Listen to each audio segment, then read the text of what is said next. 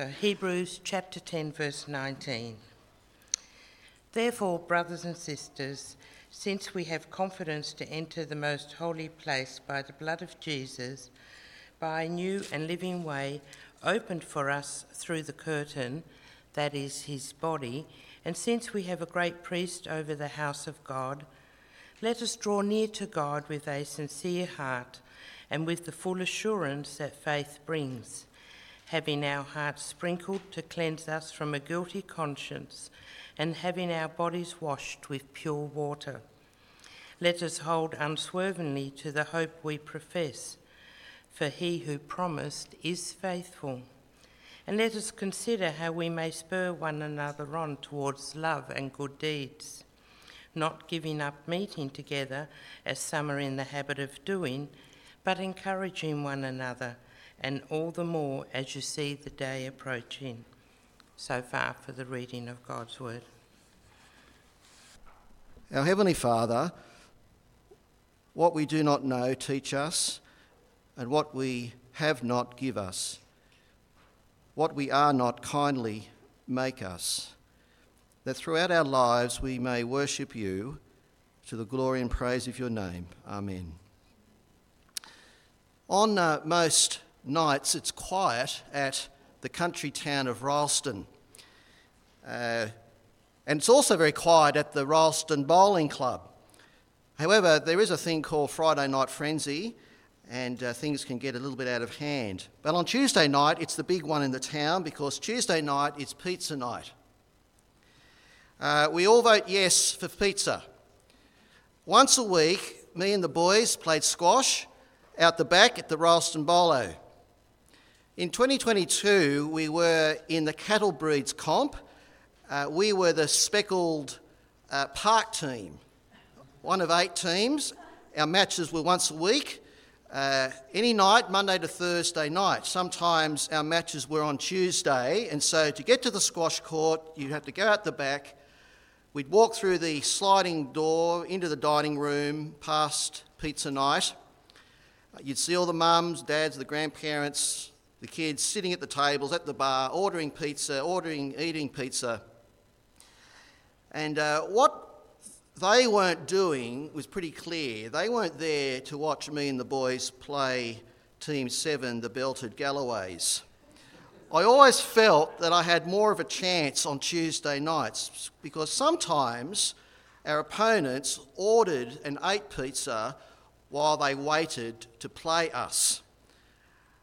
I really don't know what that said about them or us as players, but they never ate during the game, as far as I know. To play squash at Rylstone, we had to become members of the club. We filled in um, the form, we paid our subscription, uh, we received the welcome letter from the club, they gave us the, the card, we were officially members. And occasionally we'd have a meal down at the club, like lunch with people after church on Sunday or even on Tuesday night if squash wasn't on. The card gave us the discount. And uh, apart from this and squash, we really had very little to do as club members of Rylstone Bowling Club. We're called as Christians to a life of worship, to be living sacrifices. And Jesus made us members of his body, the church, what does a life of worship look like as members of Christ's church in the congregation? How is that membership different to membership at the Rylstone Bolo? Our big day in the week is Sunday. The day that the scriptures tell us when Christians began to meet corporately the day believers first met the resurrected Lord. It came to be known as the Lord's Day. In an ancient text called the Didache, I think that's how you say it, it might be another pronunciation, you can correct me if I'm wrong on that, somewhere between 70 to 120 AD, so really not long after Jesus had risen. It was also known as the Lord's teaching of the 12 apostles to the nation. This is one of the things it says. But every Lord's day, gather yourselves together and break bread and give thanksgiving. Now, I'm sure they uh, met at other times in smaller groups, but as a congregation. Why is this so important? There's another day, a final day of judgment, when God will set all things right. We live between these two days. The church lives between these two days. Meeting together recognises that we are living between these two days. Sunday and the day that's coming. The Pharisees in Luke 17 were waiting for that day, and they asked Jesus when the day of God's kingdom would come. And in Luke 17, Jesus says that the kingdom of God is in your midst. He was pointing to himself. Today, God's kingdom is in our midst whenever Jesus is present with his people in his church by his Holy Spirit as Jesus comes to dwell with his church as the church submits to Jesus' rule, we show God's kingdom to the world. As Jesus is present with his people who builds his kingdom. As one by one individuals submit to Jesus and come into his church.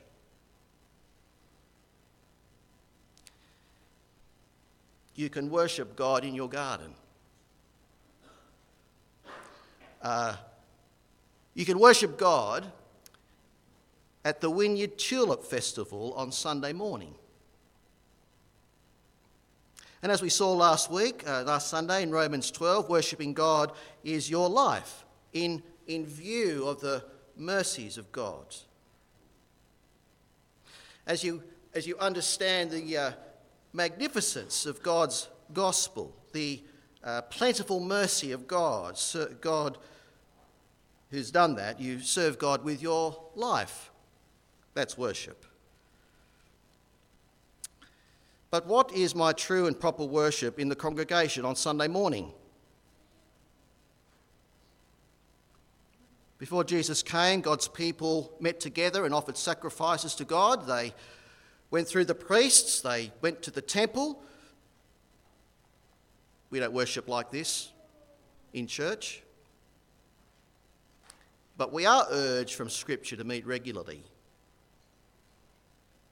From Hebrews 10, it says, Let us consider how we may spur one another on towards love and good deeds. Let us not give up meeting together.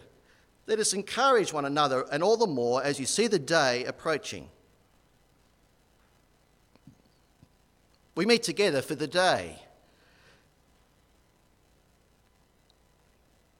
It's hard being a Christian. It's hard living for Christ in a world, in a society that doesn't. It's hard to offer yourself to God. It's hard not to live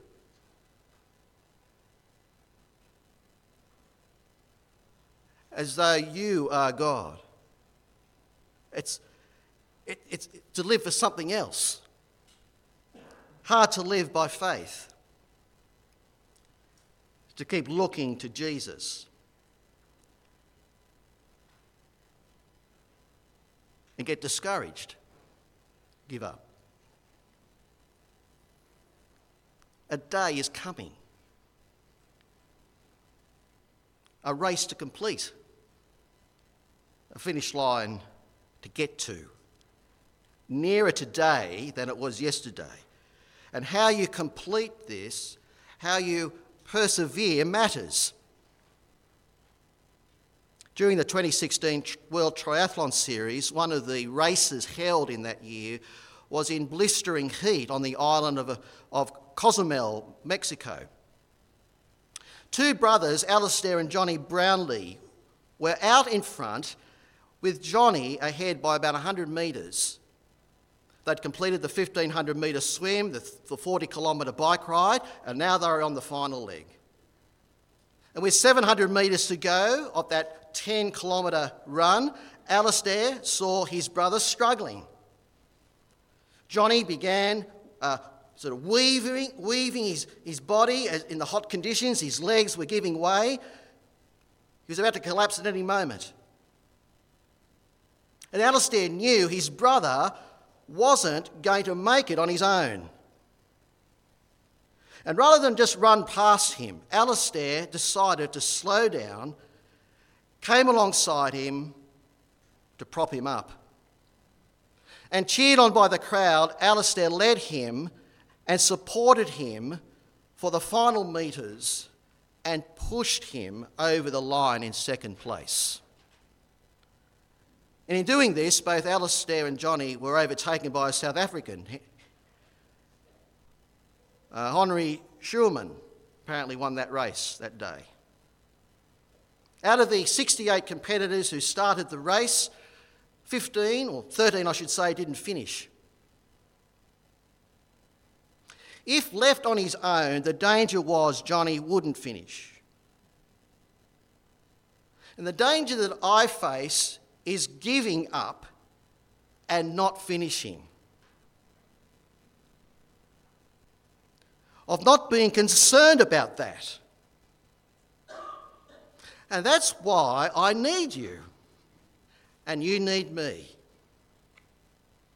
We need each other. The writer of the Hebrews could have said, Make sure you keep meeting other believers, otherwise, you might easily fall away. And that's true. He, he, but he could have said that, but he doesn't say that, does he? What he says is keep meeting up with other Christians, not for your sake, but for theirs. They need your encouragement. Be an Alistair. Come alongside your brother or sister in Christ. Are you okay? With a word of encouragement, with a generous heart. I've missed you on Sunday. How has the Lord encouraged you this week? How can I pray for you tomorrow?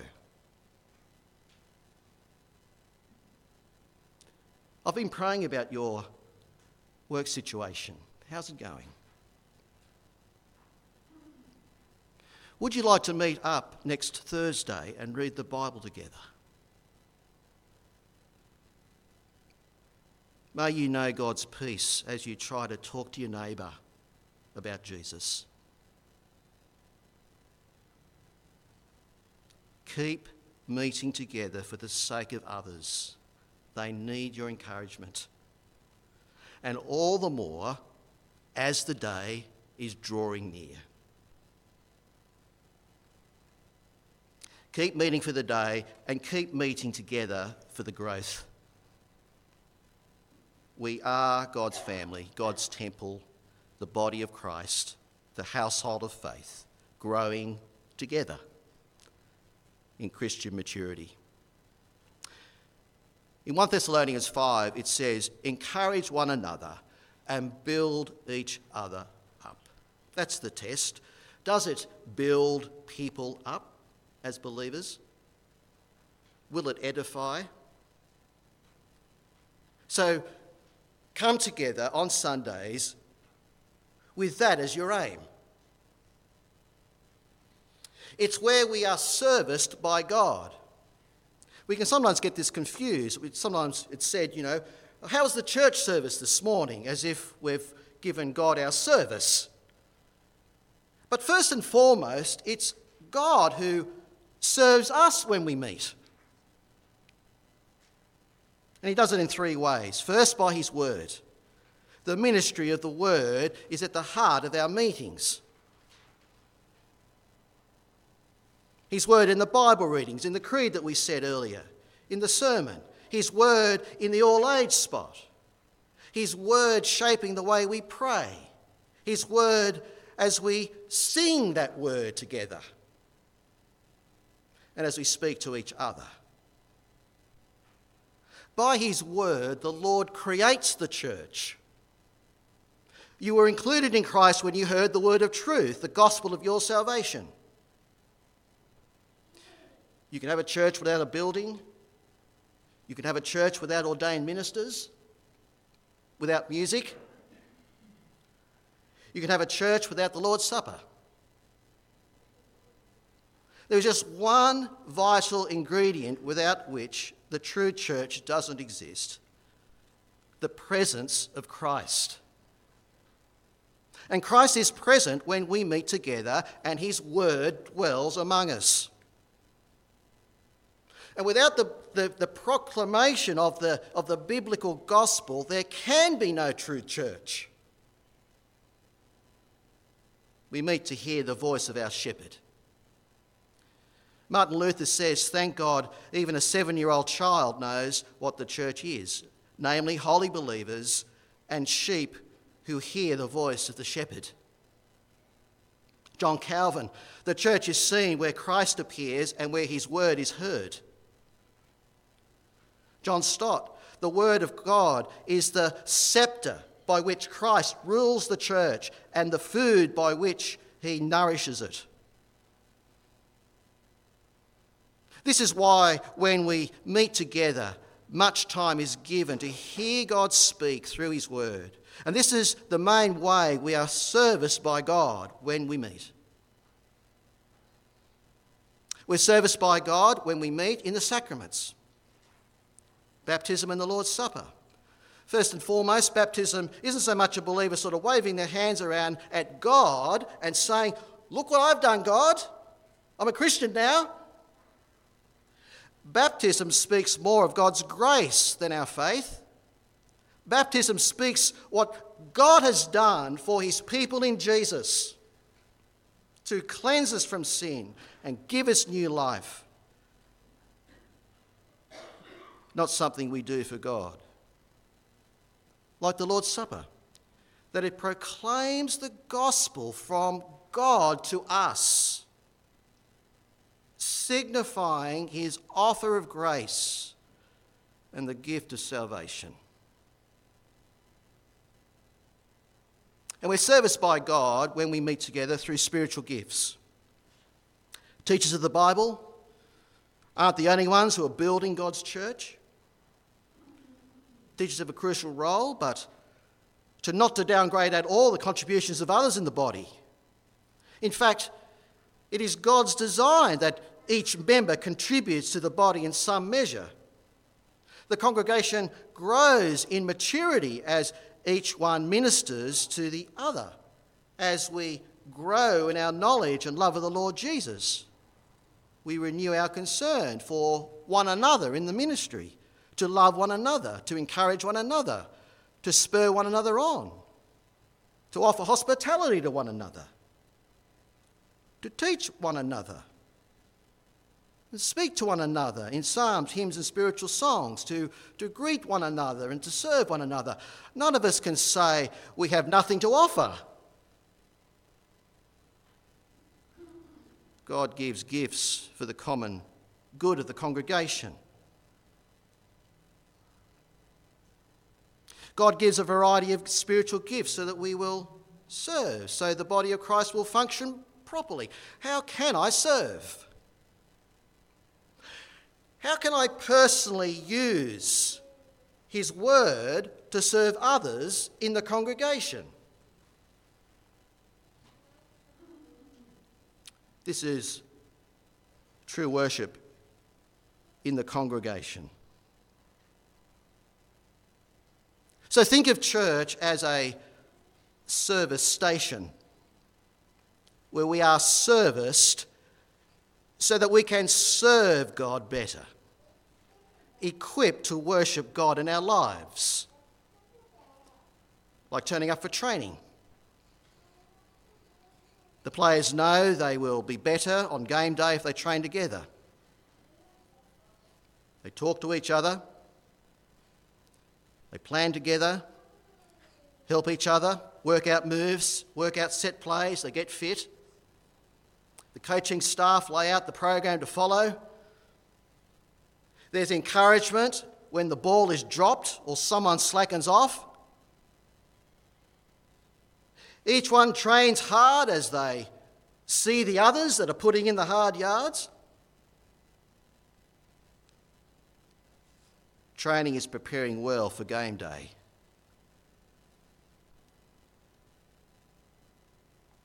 And as Christians, you and I are to offer to God our lives as a living sacrifice to train for that day. And this means life isn't really about my plans, my successes, my dreams, my aspirations.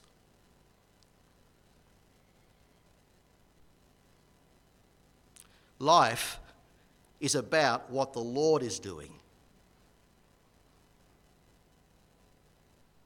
And that means I need to keep learning what that means. Because too often I want to get off the place where I lay down my life for Jesus. Weekly training in the congregation is where I keep learning and more importantly, where I encourage others to keep training. Congregational training is on every Sunday. And we also recognise true worship in the congregation is where we are responding to God. One day after Pentecost, the church is praising God. Does that mean singing together? Well, it was one of the ways the congregation expressed gratitude to God, gratitude to God throughout their lives. And then, as the congregation, to express together their gratitude to God. And we respond to God in prayer, who chooses to use our prayers to bless us as we pray. But what is primary as the congregation meets is the growth of the congregation, the building up of it being serviced by God, equipped, trained for the life of worship as his living sacrifices. Well, finally, then, true worship in the congregation is where we are active participants of encouragement. There was a distinguished lawyer in a newspaper interview to describe the reason why he went to church. This is what he said When I go to church, I want to pray and worship God, and I'm doing it on myself. I'm not very interested, he said, in who else is there. And I'm afraid I don't like it when someone else wants to shake my hand in the middle of it. Is he right?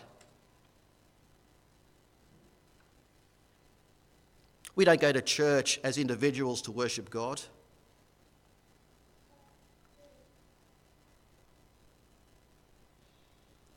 We go as a body to meet with each other to encourage one another. Not what I will get out of this, but how can I contribute?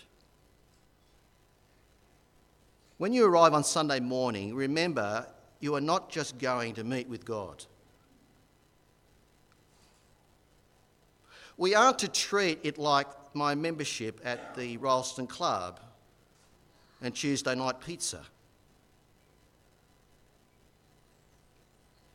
But each week, it's squash. Each week, there's a, an opponent. If I'm not there, he's missing out beating me. But if it happens that we have a, a good match, we are both the better for it.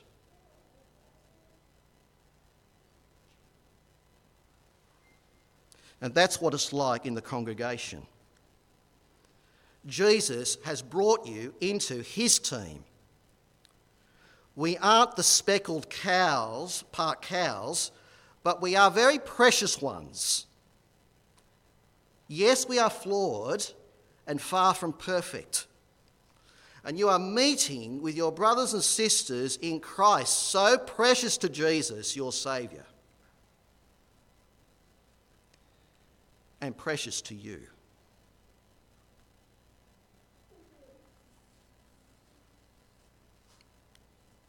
The story is told of a man who started coming to church on his own on a Sunday morning.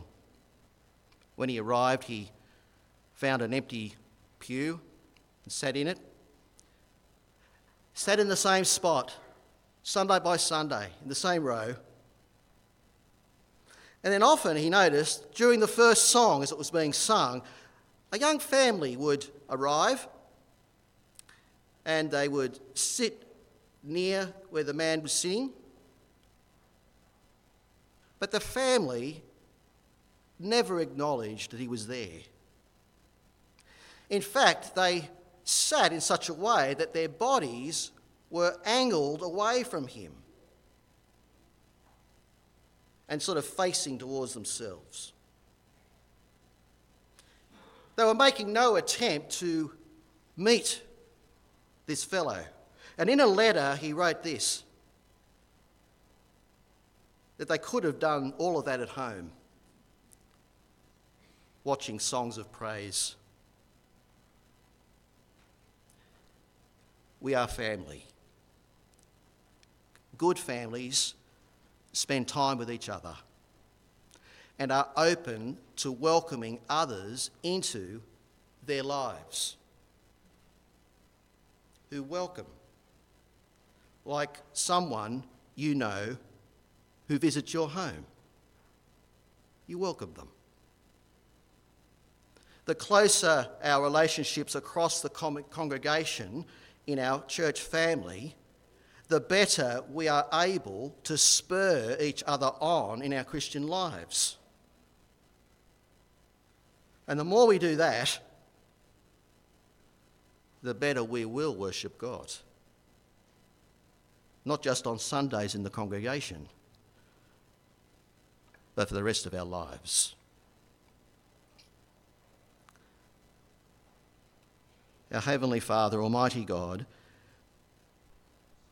we praise you for your wonderful design, purpose, wisdom in your people, the church. And although we feel very weak and we face many pressures, we pray that, Father, we would see that we are here for training, to be serviced by you, week to week, your precious people, that your word will dwell with us, to equip us, to transform us, that we may, may live lives to your glory as living sacrifices. To live in this world, to demonstrate that your kingdom has come. And equipped by that word, Lord, we pray that we might speak that word to each other,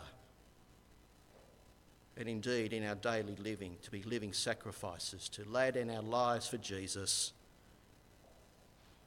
to make the news of his kingdom known.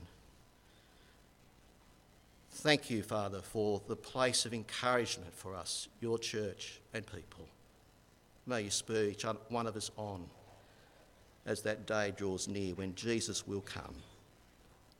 And in his name we pray. Amen.